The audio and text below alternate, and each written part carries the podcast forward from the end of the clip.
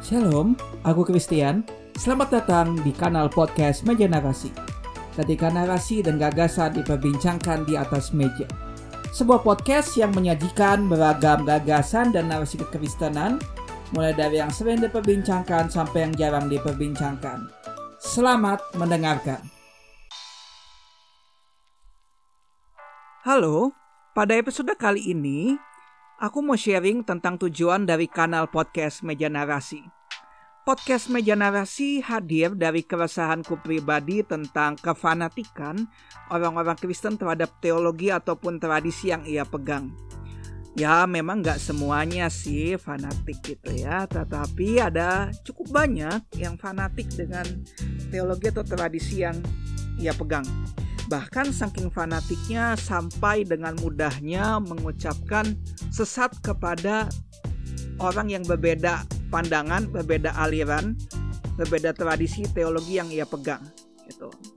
Nah, keresahanku lainnya adalah karena gagasan-gagasan dan narasi-narasi kekristenan alternatif masih kurang dikenal.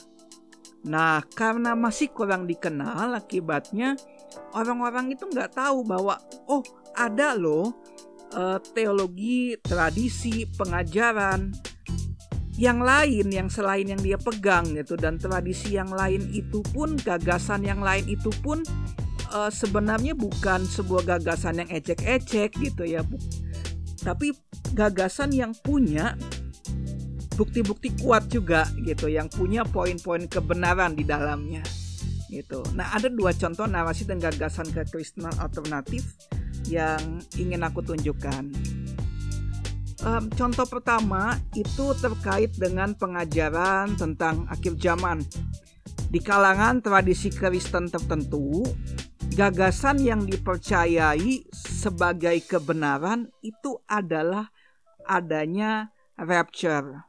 Rapture ini secara singkatnya adalah sebuah kepercayaan bahwa pada akhir zaman, pada kedatangan Kristus yang kedua akan ada pengangkatan orang Kristen, lalu orang yang terangkat ini akan hidup selamanya di surga.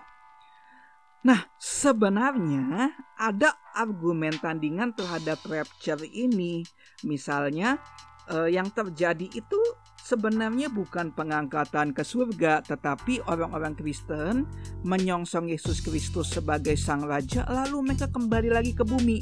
Dan ketika di bumi, maka Tuhan Yesus menjadikan bumi yang sudah ada ini menjadi langit dan bumi yang baru. Nah, gagasan ini sebenarnya mendapatkan dukungan dari Wahyu 21 sampai 22. Ya, di sana tertulis bahwa orang-orang Kristen yang melewati tahta pengadilan Tuhan hidup kekal di bumi, bukan di surga. Ya. Nah, contoh gagasan dan narasi alternatif yang kedua itu terkait dengan penilaian orang Kristen terhadap agama Yahudi atau yang lebih umum dikenal sebagai Yudaisme. Sebagian besar orang Kristen memandang Yudaisme itu secara negatif. Ya, dinilai sebagai oh ini agama yang legalis. Ini agama yang mencari keselamatan karena perbuatan dan yang lain sebagainya. Padahal tidak demikian. Perkembangan studi perjanjian baru makin ke sini makin melihat bahwa Yudaisme itu adalah agama yang berpegang kepada anugerah Allah dan ketaatan terhadap Taurat bukan untuk memperoleh keselamatan, melainkan untuk mempertahankan keselamatan. Nah, sedikit banyak penilaian negatif dari orang Kristen terhadap Yudaisme ini berasal dari pembacaan Martin Luther terhadap Perjanjian Lama dan juga Yudaisme. Nah, Martin Luther menyamakan Yudaisme dengan pengajaran Katolik Roma abad pertengahan yang ia kritik. Tuh, ya jadi dia membaca mem mencoba memahami Yudaisme tetapi disamakan dengan Katolik Roma abad pertengahan pada waktu itu, pada masa hidupnya. Nah, ini kan sebenarnya dua hal yang berbeda gitu akibatnya sejarah gereja selama hampir 500 tahun memandang Yudaisme secara negatif. Jadi pada intinya tujuan kanal podcast ini adalah mengenalkan ya kepada sebanyak mungkin orang gagasan dan narasi kekristenan alternatif langsung dari sumbernya, bukan dari kata si A, kata si B, kata si C, bukan, tapi langsung. Ya. Nah, narasumber ini bisa orang ataupun buku. Tuh. Nah, harapanku pribadi adalah pemikiranku untuk tidak fanatik dengan teologi tertentu ini dapat tersampaikan. Dan juga aku sebenarnya sangat berharap bahwa kita semua sebagai orang Kristen selalu bersedia untuk mengubah pandangan kita seandainya memang pandangan kita itu keliru. Karena yang aku percaya adalah teologi itu nggak ada yang sempurna. Firman Allahnya sempurna, tidak mungkin salah. Tetapi teologi yang mencoba menafsirkan, mencoba memahami firman Tuhan, nah itu yang tidak mungkin tidak salah gitu, pasti ada salahnya. Gitu. Ya iya dong, kan manusia itu terbatas dan telah jatuh dalam dosa. Mana mungkin bisa membangun teologi yang 100% sempurna tanpa celak. Gitu. Apalagi kemudian dengan gampangnya menyatakan pandangan yang berbeda dengan dia sebagai pandangan yang sesat. Gitu. Ya. Nah podcast meja narasi nantinya akan mempunyai beberapa segmen yang menurutku ini sesuai dengan konsepku gitu. Ya. Ada meja review yang isinya ulasan-ulasan buku Kristen ada meja ngobrol yang isinya dialog langsung dengan narasumber-narasumber ada meja opini yang isinya opiniku sendiri tentang suatu narasi dan gagasan kekristenan. Dan ke depannya aku juga ingin melibatkan pendengar uh, untuk menyumbangkan review buku mereka atau menyumbangkan renungan singkat mereka atau memberikan opini mereka sendiri. Ya. Aku harap segmen-segmen yang ada ini bisa memberikan warna yang unik di tengah-tengah segala pelayanan digital lainnya yang sudah ada dan keren-keren tentunya. Nah, aku mau sedikit sharing nih tentang segmen meja review. Segmen ini sebenarnya sebuah segmen yang menjadi fokus utama dari podcast Meja Narasi. Sebab aku melihat bahwa melalui segmen ini beragam narasi dan gagasan kekristenan itu bisa lebih mudah untuk tersampaikan gitu. Selain meja review memang pastinya meja ngobrol ya menurutku pribadi yang uh, cukup sesuai dengan uh, tujuan utamaku. Nah, cuman kan kalau meja ngobrol itu ada hambatan tersendiri karena untuk mendatangkan narasumber itu tidak mudah. Sehingga yang paling mudah adalah ya membaca buku-buku tentang teologi tentang pengajaran alternatif yang mungkin boleh dikatakan tidak mainstream gitu.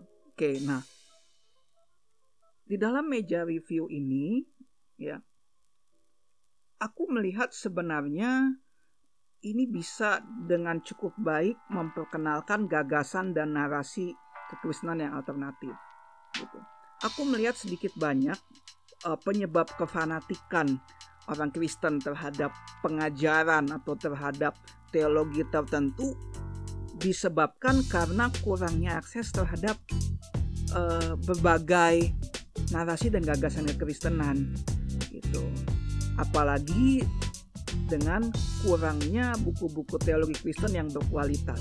Bukan berarti yang sudah ada sekarang tidak berkualitas ya sudah, sudah gitu ya yang berbahasa Indonesia sudah berkualitas cuma masih kurang banyak gitu ya. Seperti apa sih buku-buku teologi yang berkualitas? Ya memang ini bisa subjektif, bisa berbeda setiap orang, tetapi e, menurutku salah satu ciri yang sulit, yang sukar untuk dibantah adalah buku-buku teologi yang berisi penelitian penelitian terkini dari ahli-ahli di bidangnya. Nah, sayangnya penelitian yang terkini ini sangat jarang dalam bahasa Indonesia. Sebagian besar dalam bahasa Inggris. Sementara untuk bisa membaca buku berbahasa Inggris pun harus aku itu tidak mudah.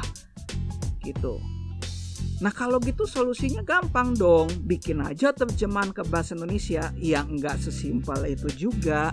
Menerjemahkan itu nggak mudah, bahkan sebelum menerjemahkan itu ada proses seleksi dulu yang dilakukan oleh uh, penerbit-penerbit Kristen gitu. Dan um, di dalam proses seleksi ini bukan tidak mungkin buku-buku teologi yang berkualitas baik itu gugur Ya, kenapa bisa gitu? Nah, misalnya begini ya. Katakanlah penerbit A berasal dari uh, teologi reform, ya. Nah, tentu aja dia akan lebih fokus menerjemahkan buku-buku teologi yang lebih condong kepada doktrin reform. Gitu.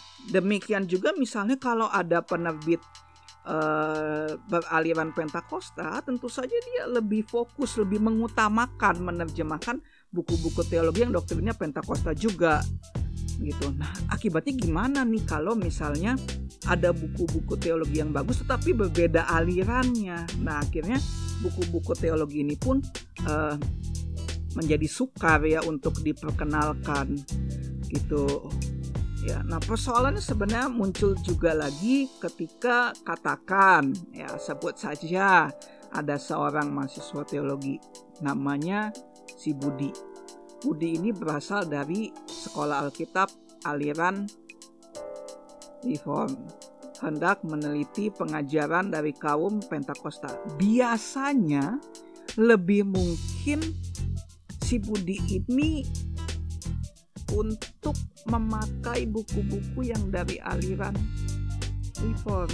Kenapa? Karena bisa saja aksesnya lebih mudah ke buku yang beraliran reform karena kan sekolah teologi dia reform. Mungkin ada uh, yang apa namanya dari aliran Pentakosta buku-buku yang ada di perpustakaannya. Tetapi biasanya biasanya tidak terlalu banyak.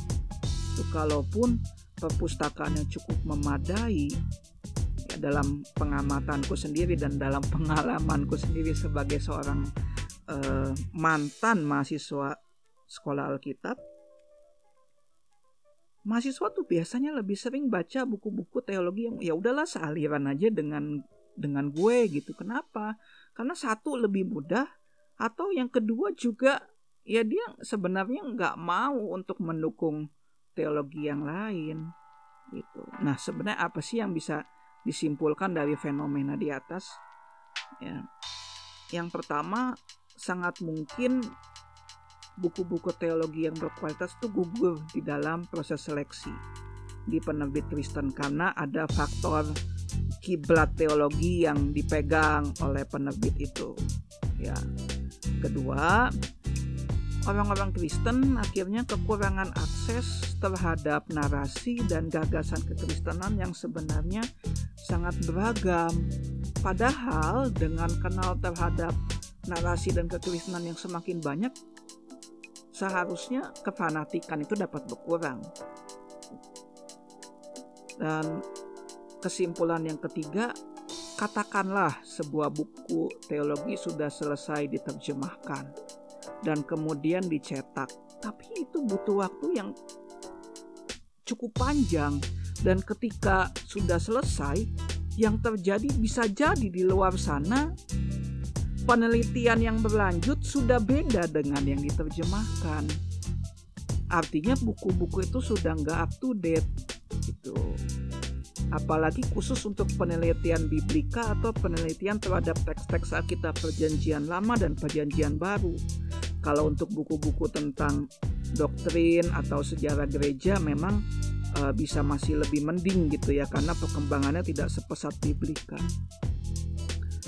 Nah, buku-buku teologi yang tidak up to date ini aku lihat terutama nampak dalam textbook yang dipakai dalam sekolah Alkitab. Banyak yang berasal dari buku berbahasa Inggris tahun 90-an, bahkan ada yang masih 80-an, 70-an gitu ya. Itu buku asli bahasa Inggrisnya yang kemudian diterjemahkan ke bahasa Indonesia. Bukan salah sekolah Alkitabnya, bukan. Tetapi memang buku textbook berbahasa Indonesia yang tersedia ya memang yang adanya ya yang segitu sebagian besar. Gitu.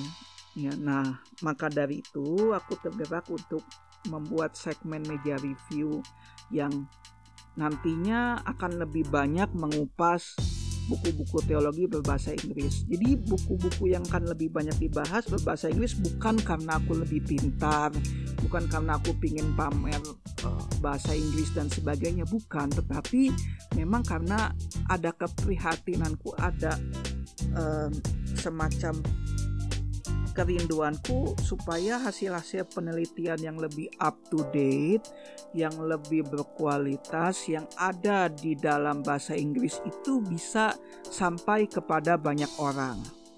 Tuh. Nah, paling tidak untuk saat ini yang kepikiran di dalam pikiranku adalah buku-buku yang dari Counterpoint Series yaitu buku teologi yang membahas topik tertentu dari berbagai perspektif misalnya ya uh, topik tentang peran perbuatan di dalam keselamatan. Nah, nanti itu topik ini dibahas oleh empat teolog yang berbeda dan nanti setiap teolog akan menanggapi tulisan teolog yang lainnya. Nah, ini kan sebenarnya uh, sebuah buku yang menarik memperkenalkan bahwa oh teologi itu ternyata beragam ya dan teologi yang saya punya ternyata bisa disanggah loh oleh teolog lainnya, oleh orang-orang dari aliran lainnya gitu.